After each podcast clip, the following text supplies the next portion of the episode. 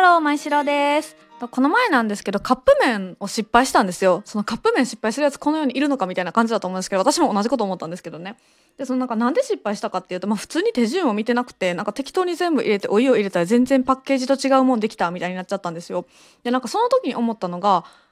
料理こんなに下手な人間この世にいるのかって思ってその私なんですけどねって思ってなんかそのここまで下手なんだったらなんかそのネタにした方がいいんじゃないかみたいなことを思い始めてなんでそのちょっとね思いを形にするべくちょっとラジオトークを撮っているのでなんで今までのですね一番やばかった料理失敗談トップ3をちょっと発表したいなと思います。というわけでまず第3位小麦粉とベーキングパウダーを間違えて謎のシュワシュワする液体を作ってしまった事件。いや、これね、これはですね、小学校、中学校のとぐらいの時に、姉と一緒に、そのマフィンを作ろうよみたいな話になったんですよね。なんかそのマフィンみたいなお菓子を作ろうみたいになったんですけど、なんかその時なんかもう本当にね、薄力粉っていう言葉を知らなかったんですよ。薄力粉って小麦粉の一種なんですけど、そのレシピに薄力粉 200g みたいなのが書いてあって、で、なぜかそれをその薄力粉が何かを調べず、親にも聞かず、なぜかね、もう意気揚々とよ、本当にスーパー行っても、おい、薄力粉買ったろかぐらいの気持ちでも、なぜかベーキングパウダー掴んで帰ってきたんですよね。で、それでそのベーキングパウダーって、なんかそのお菓子を作ったことある人ならわかると思うんですけど、なんか膨らませるための粉であって、決して食べるやつではないんですよね。なんかそのあんまり入れすぎるなみたいな、めちゃめちゃ入れすぎたんですけどね。っていうもので、なんかその入れすぎると結構シュワシュワというかなんかね、あの、なんかその駄菓子のシュワシュワするお菓子みたいな味してしまうからダメなんですけど、なっていうやつなんですけど、なんかそれを、まあ、その、だから 200g のマフィンで、普通だったらベーキングパウダー、まあ 5g とか 10g とかぐらい入れるんだと思うんですけど、なんかその時なぜか私たちはその 200g のマフィンに対して 200g のベーキングパウダー突っ込んでて、もう小麦粉ゼロみたいな感じで作って、もうオーブンに入れて、なんかお姉ちゃんと一緒に、えー、なんか焼けるかな？みたいな。わわワクワクみたいな感じでね、そうね、楽しんでたんですけど、もうなんかね、オーブン入れた瞬間から様子がおかしくて、なんかどんどんしぼんでくんですよね。で、なんかしぼんでいくだけならいいんですけど、なんかそのどんどんしぼんでいく、いって、なんか液体みたいになってきて、なんか、ポコポコポコポコ、ポコポコポコポコっていうなんか泡が出てるんですよね。もうなんかビジュアルがやばい。本当に。だからもうちょっと一回やってみて、や、やらなくていいかな。やらなくていいんですけど、でもだからその、ベーキングパウダーをぬ、その小麦粉がないマフィンって、そのなんか卵とバターみたいなところがあるんで、もうほぼ液体なんですよね。なんでもなんかその、なんかあれ、さっきまでなんか粉あったのに、あれみたいになってて、で、なんかその、そのやっぱりよく分かってないから、そのなんかオーブンを最後まで焼いたらいい感じになるんじゃないかっていう、なんかね、最後の望みがあるじゃないですか。だからそのオーブン最後まで待ってたんですけど、で、開けたらなんかもうね、もうほんと液体みたいなのができてて、なんか泡だらけの液体みたいなのできてて、本当にね、写真撮ればよかったね。本当にひどくて、で、なんかその端っこ食べたけど、なんかその駄菓子みたいなシュワシュワする味しますみたいになってて、でもなんか姉と爆笑してしてたんですけど。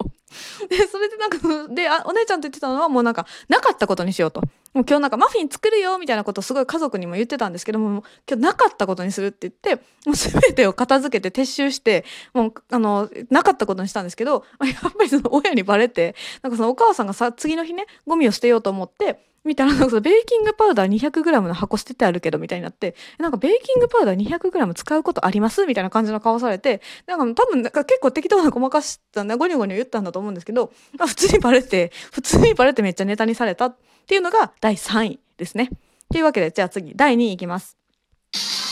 第2位。生焼けの玉ねぎを自信満々で父親に食べさし、涙を流させてしまう。いやこれもね、ほんとひどかったんですけど、なんかその大学生、大学生の時に私上京してるんで、その時から親元離れてるんですけど、なんかそのたまにね、帰って、なんかその時たまたまお父さんしかいなかったんですよね。で、そのお父さんが普段料理作ってくれるんですけど、なんかその、まあ、たまには、こう、親孝行で、なんかその、私も作った方がいいかな、みたいな、作ってもらってばっかりだし、みたいになって、で、作ろうと思ったのが運の月だったんですよね。まあ作んなきゃよかったよ、本当に。それで、で、なんかその、やっぱ買いに行くのもめんどくさいから、もう冷蔵庫にあるしって思って、お肉とか玉ねぎとかピーマンとか出してきて、とりあえず鍋にバーン突っ込んで、で、わーって火通したらいけるやろ、みたいな感感じで、こう、豪快なね、料理を 作ってしまったんですけども、で、それこれもう本当にね、私の悪い癖なんですけど、その味見とかを全然しないんですよね。焼けてるかなみたいな。なんか焼けてるっしょみたいな、なんかそのめちゃめちゃポジティブなんで、そのなんか、いけてるでしょ玉ねぎだってさみたいな感じで言っちゃうんですよね。まそれで食べて、まあ、その食べたんですけど、もう本当にまずくてそのなんか火通ってないしその味付けもまばらだしそもそも味付け濃いのか薄いのかもよく分かんないみたいなところがあってでもすごいまずくてでなんかそのやっぱお父さん隣にいるじゃないですか。なんかできたよみたいな。でなんかお父さんもなんかほとんど初めてね娘が料理作ってくれたみたいになってるんで、まあ、姉は結構料理作れるんですけど私はもうゼロ ゼロのゼロなんで。なんでえなんか作ってくれたみたいになってちょっとテンション上がってるわけじゃないですか。でもそのお父さんの食べた時の顔よ。顔。本当にもうそのもう見ててあげたいぐらいのね感じだったんですけどでもなんかそのやっぱその父親ってすごいなって思ったんですけどそのなんかねその、まあ、明らかにまずい玉ねぎとかピーマンとかをグッて飲んでうまいって言っててあなんかやっぱ父親ってすごいわって思いました。その時そんな時に思うなって感じなんですけどなんかいやだからこういう親になりたいなって思いました。そのなんかどんだけまずいものを食べても娘が作ったものだからうまいって言える親になろうって思ったけど、まあ、そんなものを作る娘にならなきゃよかったっていうのも同じぐらいあるんですけどからだからこれはいい話。だ後半はいい話ですね。前半やばい話なんですけどだからいや、だから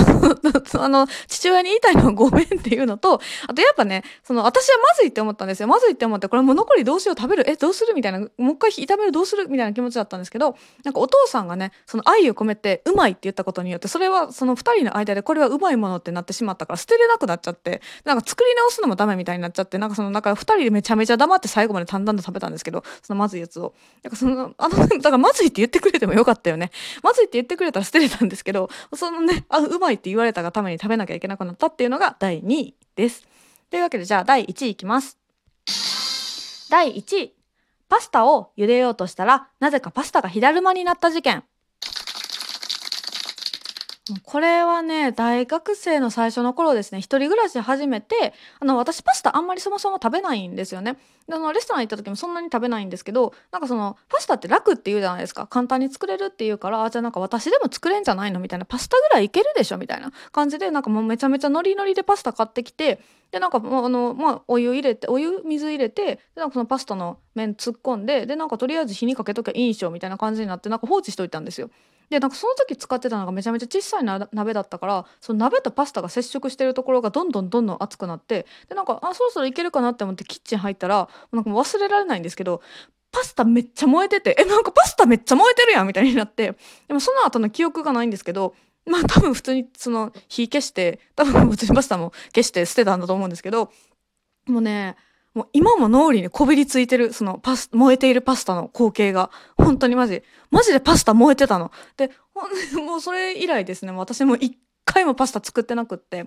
ちょっと作りたくなくて。それで、だからやっぱそのね、どんなものでも舐めちゃダメだなっていう、そのやっぱカップ焼きそばにもこれは通ずる話なんですけどね。その、舐めちゃダメだと。さ、なんかどんだけで作れるとか、これはいけるだろうって思ってても、なんか作れないと思ってね、初心に帰って、まあ、初心に帰って、そのなんか私はできないっていう前提で作らないと、やっぱりダメ、料理ってダメだな、難しいなって思いました。こんなに下手な人あんまりいないと思うんですけど、でも、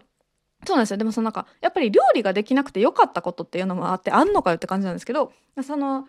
一個だけですねその料理がほ私本当にできないんですけど本当にできないことによってめっちゃ良かったことが一個だけあってそれはその人が作った料理全部美味しいって思えるっていうのはすごい良くて、まあ、そ なんかこうどんだけまずいものを出されたとしてもなんか自分のよりは美味しいわけですよ。あでもこれ私のよりは美味しいなみたいなのもあるし、まあ、基本的に私結構何でも美味しい美味しいって思って食べれるしなんかもう冷めてても美味しいし生焼けでも美味しいしなんか味とかがなかったとしてもなんかこれはこれでいけるんじゃないのかみたいな、まあ、ポジティブなので その料理に対してご飯に対してポジティブだから結構その人のものとかも普通になんかその無理してるとか合わせてるとかじゃなくて全然食べれるしそれはやっぱりそのなんかまずさを知ってるからですよね。まずさを知ってるがゆえにうまいがわかるみたいな。違うかな？違うかもしれないですけどだからその自分が作る料理がものすごいまずい人は多分人に対してものすごく素直に美味しいって言えると思うからこれはやっぱね料理ができなくてよかったことだったと思う。まあ料理できた方がいいんですけどね。っていうことでちょっとそのまあ皆さん多分私より料理できない人あんまりいないと思うんですけどまあそのねそのあこんなに料理ができない人がいるんだって思ったらその明日からの料理がねなんか私これぐらいできるぞみたいな俺これぐらいならいけるわみたいな気持ちになれると思うんで、まあ、ちょっとあの料理ができる皆さんは是非明日からも料理を楽しんでほしいなと思います。私は美味しく食べさせていただくのでっていう感じですね。というわけでおしまいです。バイバーイ。